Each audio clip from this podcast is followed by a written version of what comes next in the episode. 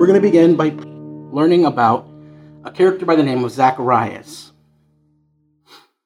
Zacharias was a priest. He and his wife had lived their entire life. They were older. They, he, had, he was about the time that you're about to finish your job as a priest before you retire, which was pretty old, which is uh, for those times where the average age is in your mid-sixties. He's up there, probably close to that at the time, and his wife is, is about the same age as him. And the story of Zacharias is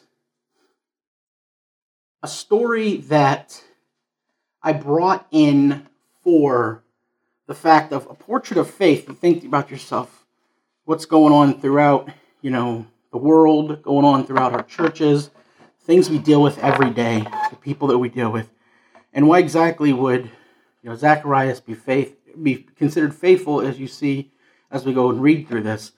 And it really is one of those things we need to focus on, and I've said this before, we do need to focus on fathers. We need to focus on, on fathers being present in our society. A lot of the problems we have today are a direct result of the absence of fathers in everyday life. I believe this is both, it's always been that way. There's been issues with fathers. Uh, as a matter of fact, David was an absentee, King David was an absentee father. Every time one of his children wanted to talk to him, it was whether it was Absalom, he they came. Absalom comes before him and he says, "Tell me who you are." He goes, "I'm your oldest son." Oh, his own son Nathan came before him as a prophet and talked to him. He didn't know Nathan was a son.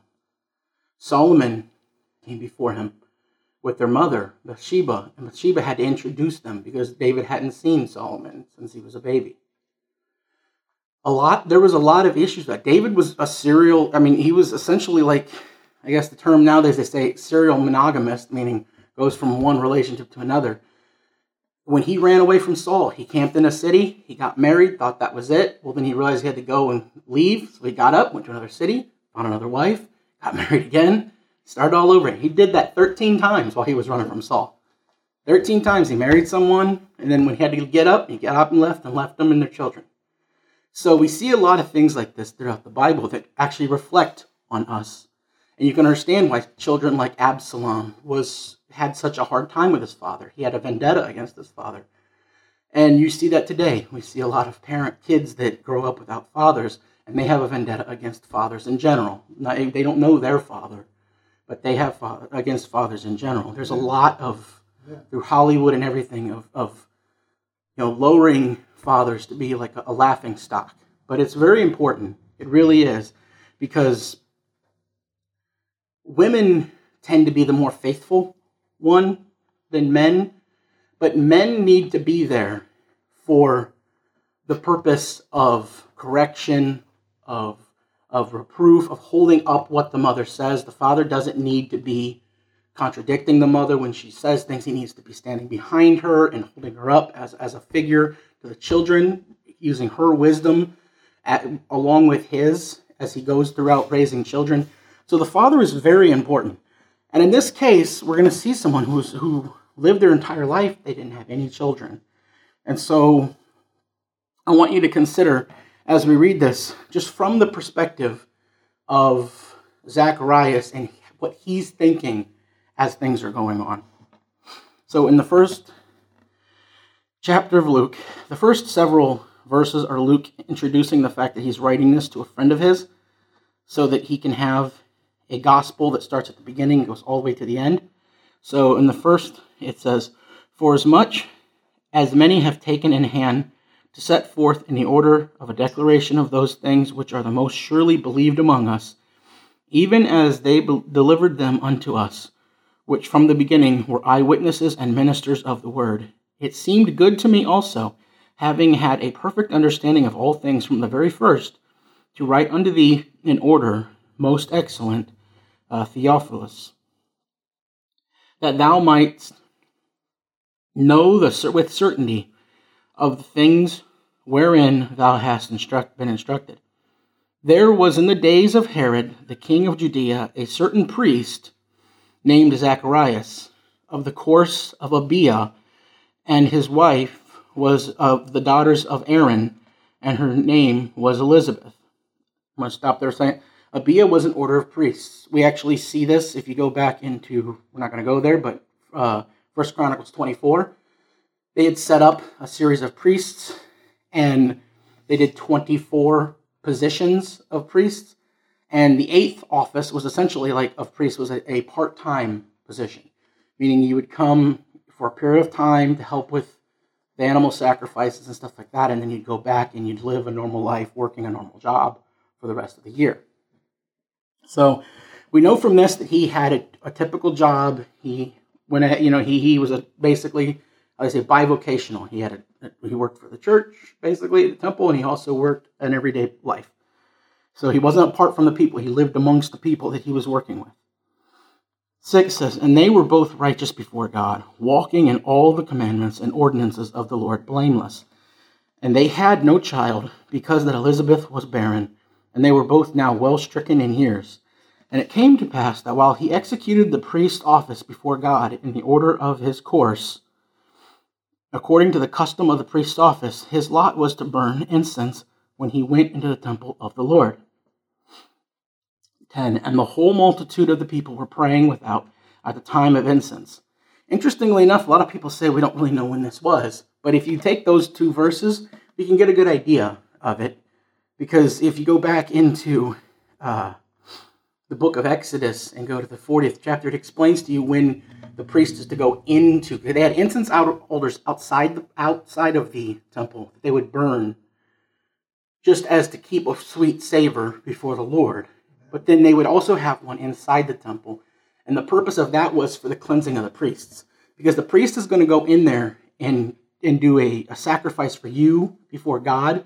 But before he can do that, he needs to be clean. So essentially, they would, one priest would, they would wash and they'd get cleansed. And then the other priest would do an incense offering for him. And then they would essentially switch. The other person would clean then and get washed up, and they would do an incense offering for the other priest. And they would do that to make sure that the priests were blameless before God, because they needed to get it all out there, get everything out, so that they weren't, didn't have any evil intentions when they went before God. So this was happening during the Passover, basically. During the two weeks before Passover is when this was going on. So he's in there just before the Passover. We don't know exactly the year, but sometime between minus, you know, negative four and zero B C, I guess. There wasn't really a zero B C, but um, so we do know, you know, we have an idea that he, he's working in the Passover. And, and so eleven says, and there appeared unto him an angel of the Lord standing on the right side of the altar of incense. And when Zacharias saw him, he was troubled, and fear fell upon him. But the angel said unto him, fear not, Zacharias, for the prayer is heard, and thy wife Elizabeth shall bear thee a son, and thou shalt call his name John. And thou shalt have joy and gladness, and many shall rejoice at his birth. For he shall be great in the sight of the Lord, and shall drink neither wine nor strong drink, and he shall be filled with the Holy Ghost, even from his mother's womb. Amen. And many of the children of Israel shall he turn to the Lord their God, and he shall go before him in the spirit of power of Elijah, that's Elias, Elijah, to turn the hearts of the fathers to the children, and the disobedient to the wisdom of the just, to make ready a people prepared for the Lord. This is, he was told that this is where they say he went in the, he's, he's, uh, John the Baptist was the final Old Testament prophet, and he was in the way of Elijah, meaning he was preparing the people for the coming of a Messiah that would come after them, that was even greater than him. And so we see that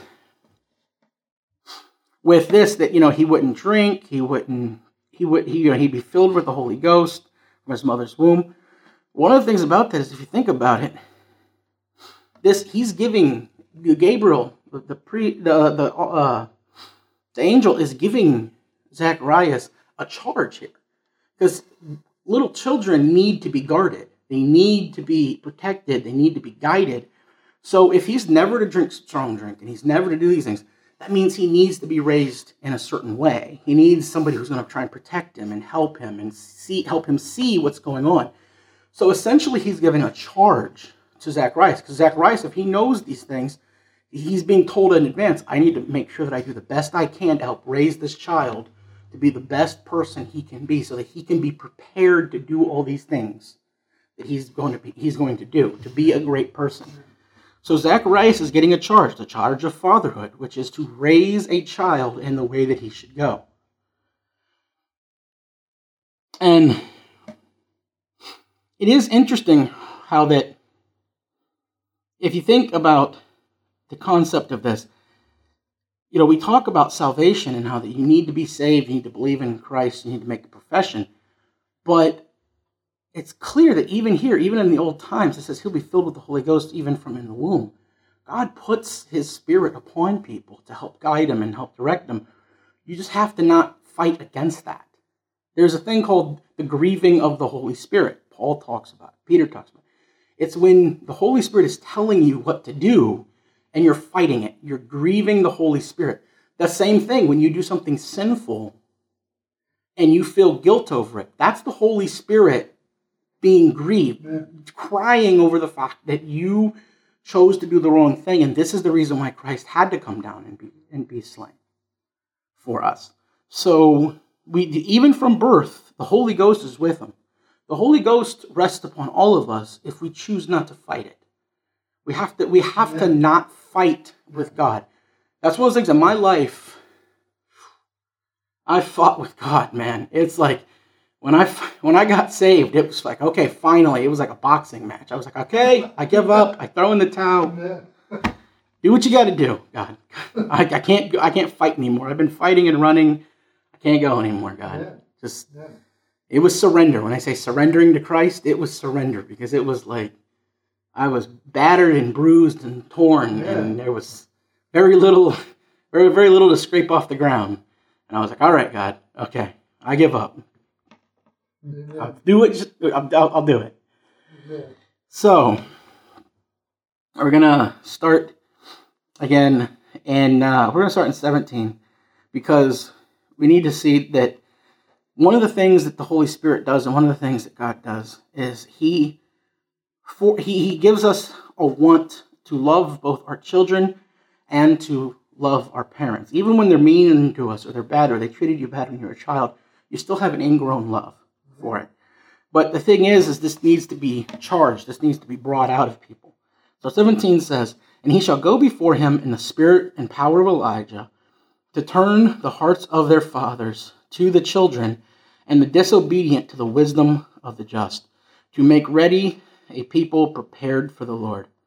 And Zacharias said unto the angel, whereby shall I know this? For I am an old man, and my wife is well stricken in years.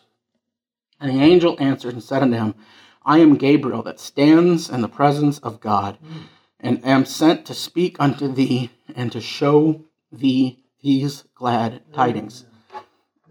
And behold, thou shalt be dumb, and not able to speak, until the day that these things shall be performed, because thou believest not my words, which shall be fulfilled in their season.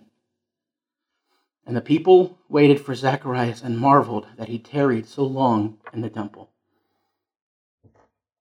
See, that's the problem that a lot of us have. This is why I use this, is because here he is talking to an angel, which says, you know, there's great dread to deal with this, and great, and yet he still questions.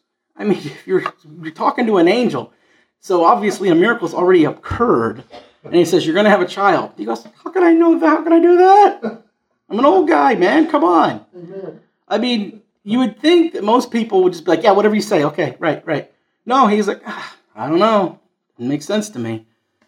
And because of that, he was made to not be able to speak. He was made dumb.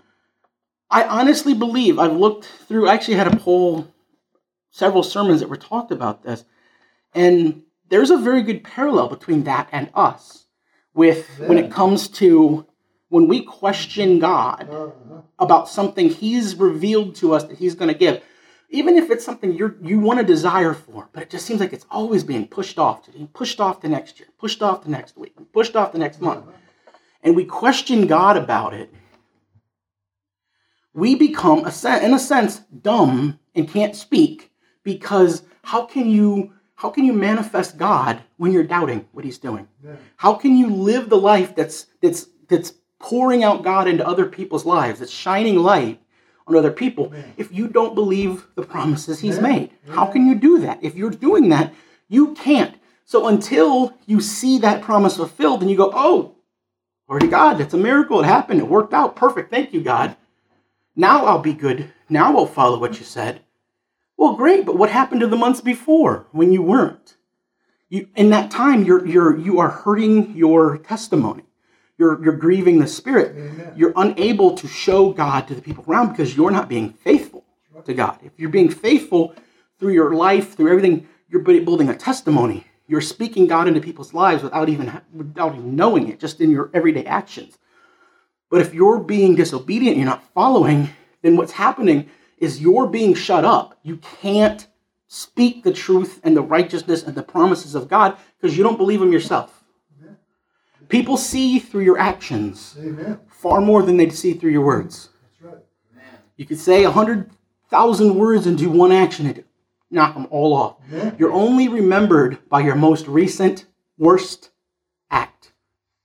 That's right. That is what people remember about Amen. You. Your most recent, terrible deed. Mm-hmm. That's what people remember. Mm-hmm. A lifetime before it of great things, your last terrible deed. Therefore, it's good, it's great that, you know, we have a Father who covers over a multitude of sins yeah. Yeah. and doesn't look upon those sins. Yeah. But in this world, we're supposed to be a shining city on a hill, showing the goodness of God. Well, you're, you're, you are destroying your witness. You're destroying your ability to speak it into people's lives by sinning, by not coming forth with God, by not trusting what he says. Yeah. Well, what does he say? If you love me, do my commandments. Love the Lord your God with all your heart, soul, and mind, and take care and love those around you. Love your neighbor as yourself. That's what he says. So if you're not willing to do that, then you're not believing what he said. How can you say you believe what he said if you don't doing what he said? So it's shutting up your testimony. So Zacharias, because he didn't believe it, even if he hadn't been spoken, told, you know, this, he hadn't said, you know, how can I know this, and questioned it. If he really doubted it in his heart, he probably wouldn't have gone out and said, hey, guess what happened? A miracle just happened. He probably would have kept it in. He would have just kept it in, kept it to himself. He wouldn't have spoken the glories of God. Throughout the whole pregnancy, he probably wouldn't have, because he's holding this in. He's not sure of it. Well, that's the, it's, this is a literal thing of what happens figuratively, of us damaging our testimony by doubting God. So we're going to start in twenty-two. And we're going to see a, a little bit more where uh, just about what what what, Zach, what Zacharias is going through with this, because it says we'll start in twenty-one, and it says, and the people waited for Zacharias and marveled that he tarried so long in the temple, and when he came out he could not speak unto them, and they perceived that he had seen a vision in the temple, for he beckoned unto them and remained speechless. And it came to pass that as soon as the days of his ministration were accomplished, he departed to his own house. And those after those days his wife Elizabeth conceived and hid herself for five months, saying, thus hath the Lord dealt with me in the days wherein he looked on me to take away my reproach among men. So we actually do know, again, his administration would have been slightly more than sixty days long, because you start with Passover and you go through what's called Shavuot, which is the the uh, Pentecost, fifty days later. So after, sometime after that, he went home and she conceived a child. But even she didn't believe it. She didn't know what was going on with her body, so she hid herself away to see what was going on. There's a very good chance of that. The reason why that was is she probably had miscarriages and stuff in the past, and she didn't want people to think she was pregnant again because of the miscarriage. She didn't want to go through that pain of de- dealing with that. And she wasn't told. She wasn't told the promises. And Zacharias couldn't tell her everything that would happen. He could probably write it down or something, but who knows how detailed he could have gotten with that. But she conceived the child, and she hid herself. because of that. But she says, the Lord has looked on me and taken away my reproach of men. Meaning that this, this means that they wanted this. They probably, I mean, most, who doesn't? When you get you get married and you want to have children, after a period of time, you're like, you know, man, we really just have children and raise them. And you get this vision in your head, but God won't give it to you. You can't do it. Well, hopefully, you're like Abraham and Sarah, who they went out and they were a father to everybody who came their way, whether they were in the in the cities, coming out and journeying, or they were people, servants who worked with them. Everyone saw Abraham as their father because he became a father to many, far more than he probably could have had he just been a father to a child, because he's able to not have to always worry about his family. So hopefully they did that. It doesn't tell us whether they did. But you know through this issue that they were grieving over the fact that they had lived their entire married life and could not have children. This was a big deal for them. And we see that It's the name John comes from, and it's an, in the Old Testament, it's not as much as some of the other names, but uh, in the Hebrew, it's Yochanan. Yochanan is, it means Yo, which is Yah, which is God, Lord, Yahweh. The Lord has been gracious. The Lord has been gracious. So when, when Gabriel went to him, he said, you're going to conceive a child, and it is going to be because the Lord is gracious upon you. In your older age, you're still going to have children. It's still going to carry on. The Lord is always gracious. And so that's the name that, that he was told to have, Yochanan or John in our in our current form of saying it. And the Lord is gracious. He's gracious to everything he does. Like Pastor Philip said today, sometimes the God, God is slow. He moves so slow by our standards, man. He is just, it takes forever sometimes. But, you know, Peter says God is not slack concerning his promises. As we compare slackness to men, we think of men a whole lifetime as seventy, eighty, one hundred years. We, oh, it's taken years. God's been around forever. So when he fulfills in his lifetime, it's always on time. It's right when it needs to be. So we're going to go and we are going to jump forward to the fifty-seventh verse, because it goes through some other things that we're going to deal with later. But the fifty-seventh verse of the first chapter is where it continues with this part of the story. And we're going to read, and I just, I want you to see the, the dynamic between the two, the cu- married couple in here. The married couple in here. There's a dynamic here that goes on. And and just see how it works. In fifty-seven it says, now Elizabeth's full time had came, and she should that she should be delivered, and she brought forth a son. And her neighbors and her cousins heard how the Lord had showed great mercy upon her, and they rejoiced with her. And it came to pass that on the eighth day they came to circumcise the child, and they called him Zacharias, after the name of his father. And his mother answered and said, no, not so, but he shall be called John. And they said to her, there is none of thy kindred that is called by this name. And they made signs to his father how he would have him called. And he asked for a writing tablet, and he wrote, saying, his name is John. And they marveled. And his mouth was opened immediately, and his tongue loosed, and he spake and praised God. And fear came on all that dwell around them, about them, and they all these things sayings were noised about abroad through the hill countryside of Judea. And all they that heard them laid up in their hearts the saying, what manner of child shall this be? And the hand of the Lord was with him. I want to point out there that look at the, the back and forth with this. Evidently, John, he had called, told Elizabeth, I want him to be called John. And, you know, oftentimes you, when you're naming a child, you, you want, you think, oh, I can name him after my father, or name him after, you know, my, like one of my nephews is named after his grandfather's middle name, and all these different things. She says, what are we going to call him? Well, it's been nine months. Well, from the time that happened, it's probably been eleven months, a year. Zacharias has been, been dealing with this. And what are we going to call him? They want to call him Zacharias after his father. He's going to be a great man. And, and, and Elizabeth says, no, his name's John. So you can't do that. That's not, that's not custom. The custom is this. This is what we do in our society, so it has to be. And said, nope, this is what we're going to do. And what did what did Zacharias do? He confirmed his wife. He stood by her, and she stood by him. He said, we're going to name her John. She said yes. When they said no, Zacharias stood by her. They stood together as a pair, as a unit in God, that they would. They knew the promise they were to raise up this child and in the way of God. And in doing so, they worked together as one to do this. They came together and worked together as one.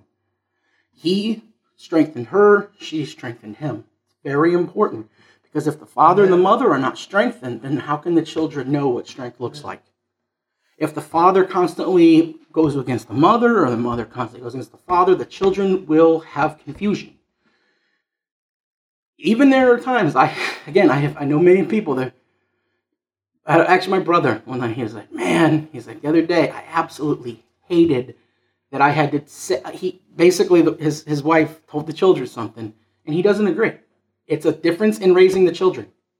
He thinks they should be raised a certain way. She thinks a different thing. Mm-hmm. He was at work. She said, this is the way it's going to be.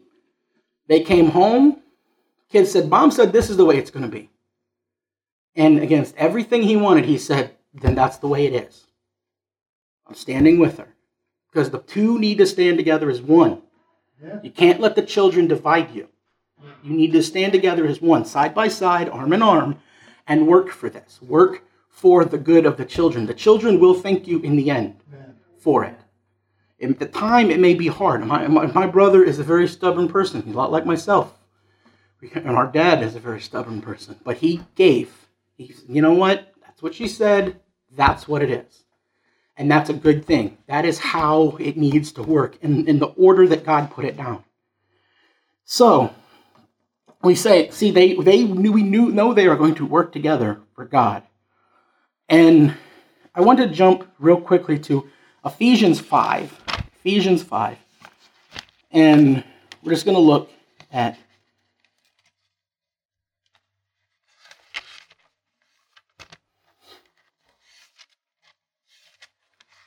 oh, man.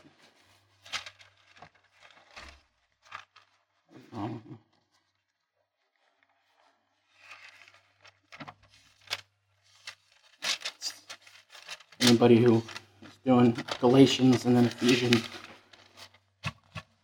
Okay, so it's Ephesians in the fifth chapter, and it says, and we're going to start in the eighth verse, and he says,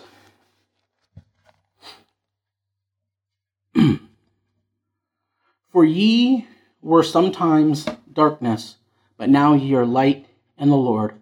Walk as children of light. For the fruit of the Spirit is in all goodness and righteousness and truth, proving what is acceptable unto the Lord. And have no fellowship with the unfruitful works of darkness, but rather reprove them. For it is a shame even to speak of those things which are done of them in secret. But all things that are reproved are made manifest by the light. For whatsoever thou doest, make manifest is light. Wherefore he saith, awake thou that sleeps, and arise from the dead, and Christ shall give thee light. Everything done in secret is revealed in this light. It all comes out one way or another. You can be ashamed of it, but it'll come out. And even if you did happen to do something and you survived it until death, there's a judgment seat where it'll all come out. Now, if you're saved, you won't have to pay for that. It'll be covered. But everything comes out. Everything comes out. And no, there's no better disinfectant than the light, the sunlight, bringing things out. You you want to, you're doing something in the darkness of your room, do it in front of people and watch how your attitude about it changes. There's no better disinfectant than the sunlight, than the light. So we are to be, walk, we are to walk in the light. We are to be children of the light. We're to raise our children to be children of the light. And I put that, and I have us go to that because if we continue reading in uh, the sixty-ninth verse of the first chapter of Luke, we're going to see, actually we'll start in fifty-seven, no, sixty-seven. It says, "And his father Zacharias was filled with the Holy Ghost and prophesied, saying, Blessed be the Lord God of Israel, for he has visited and redeemed his people, and hath raised up a horn of salvation for David in the house of his servant David, as he spake by the mouth of his holy prophets, which have been since the world began, that we should be saved from our enemies and from the hand of all that hate us, to perform the mercy promised of our fathers, and to remember his holy covenant, the oath which he sware to our father Abraham, that he would grant unto us that we, being delivered out of the hand of our enemies, might serve without fear, in holiness and righteousness before him all the days of our life. And thou, child, shalt be called the prophet of the Most High, for thou shalt go before the face of the Lord to prepare his way, to give knowledge of salvation unto his people by the remission of their sins, Throughout, through the tender mercy of our God, whereby the dayspring from our high height hath visited us, to give light to them that sit in darkness and in the shadow of death, to guide our feet into the way of peace. And the children grew and waxed strong in the spirit, and was in the desert till the days of the showing of himself unto Israel." Zacharias showed that he was a man of the gospel. He was a man of the word. He knew his Old Testament, because everything he preaches here is quoting the Old Testament, quoting the Psalms, quoting Ezekiel, quoting Jeremiah. He brought his children up bathed in the Scriptures, bathed in the holiness of God. John became strong in the Spirit as he grew, because his father showered him with the Scriptures, with the love of God, with the knowledge of God. He kept him strong and obedient throughout his life by giving him the way, showing him the light, that he would work in the light that is shown and manifest to us through the Scriptures, that we will be children of the light ourselves. So our charge is throughout this holiday season that we go out and celebrate Christmas, the coming of our Savior, and we will proclaim it to all the nations, to all the people, and we will be, because we are children of the light, and that we will shine on a very darkened world. Amen. Let's bow our heads today for prayer. Dear Heavenly Father, I thank you for this day. I thank you for this time. I thank you for the people that come out and the children that come out, and blessed are they, that just the joy of the children, that thank you that they keep us young and keep us going, and that they will grow up and they will be able to proclaim you and be filled with your Spirit, be filled with the everlasting water that, that springs forward through them. God, help every one of us, that as we go through this day and this time, that we will fill ourselves with you completely, to where all of it are, we are, every being of us, every fiber of us is completely and totally filled with you, your love, and your grace, and your mercy.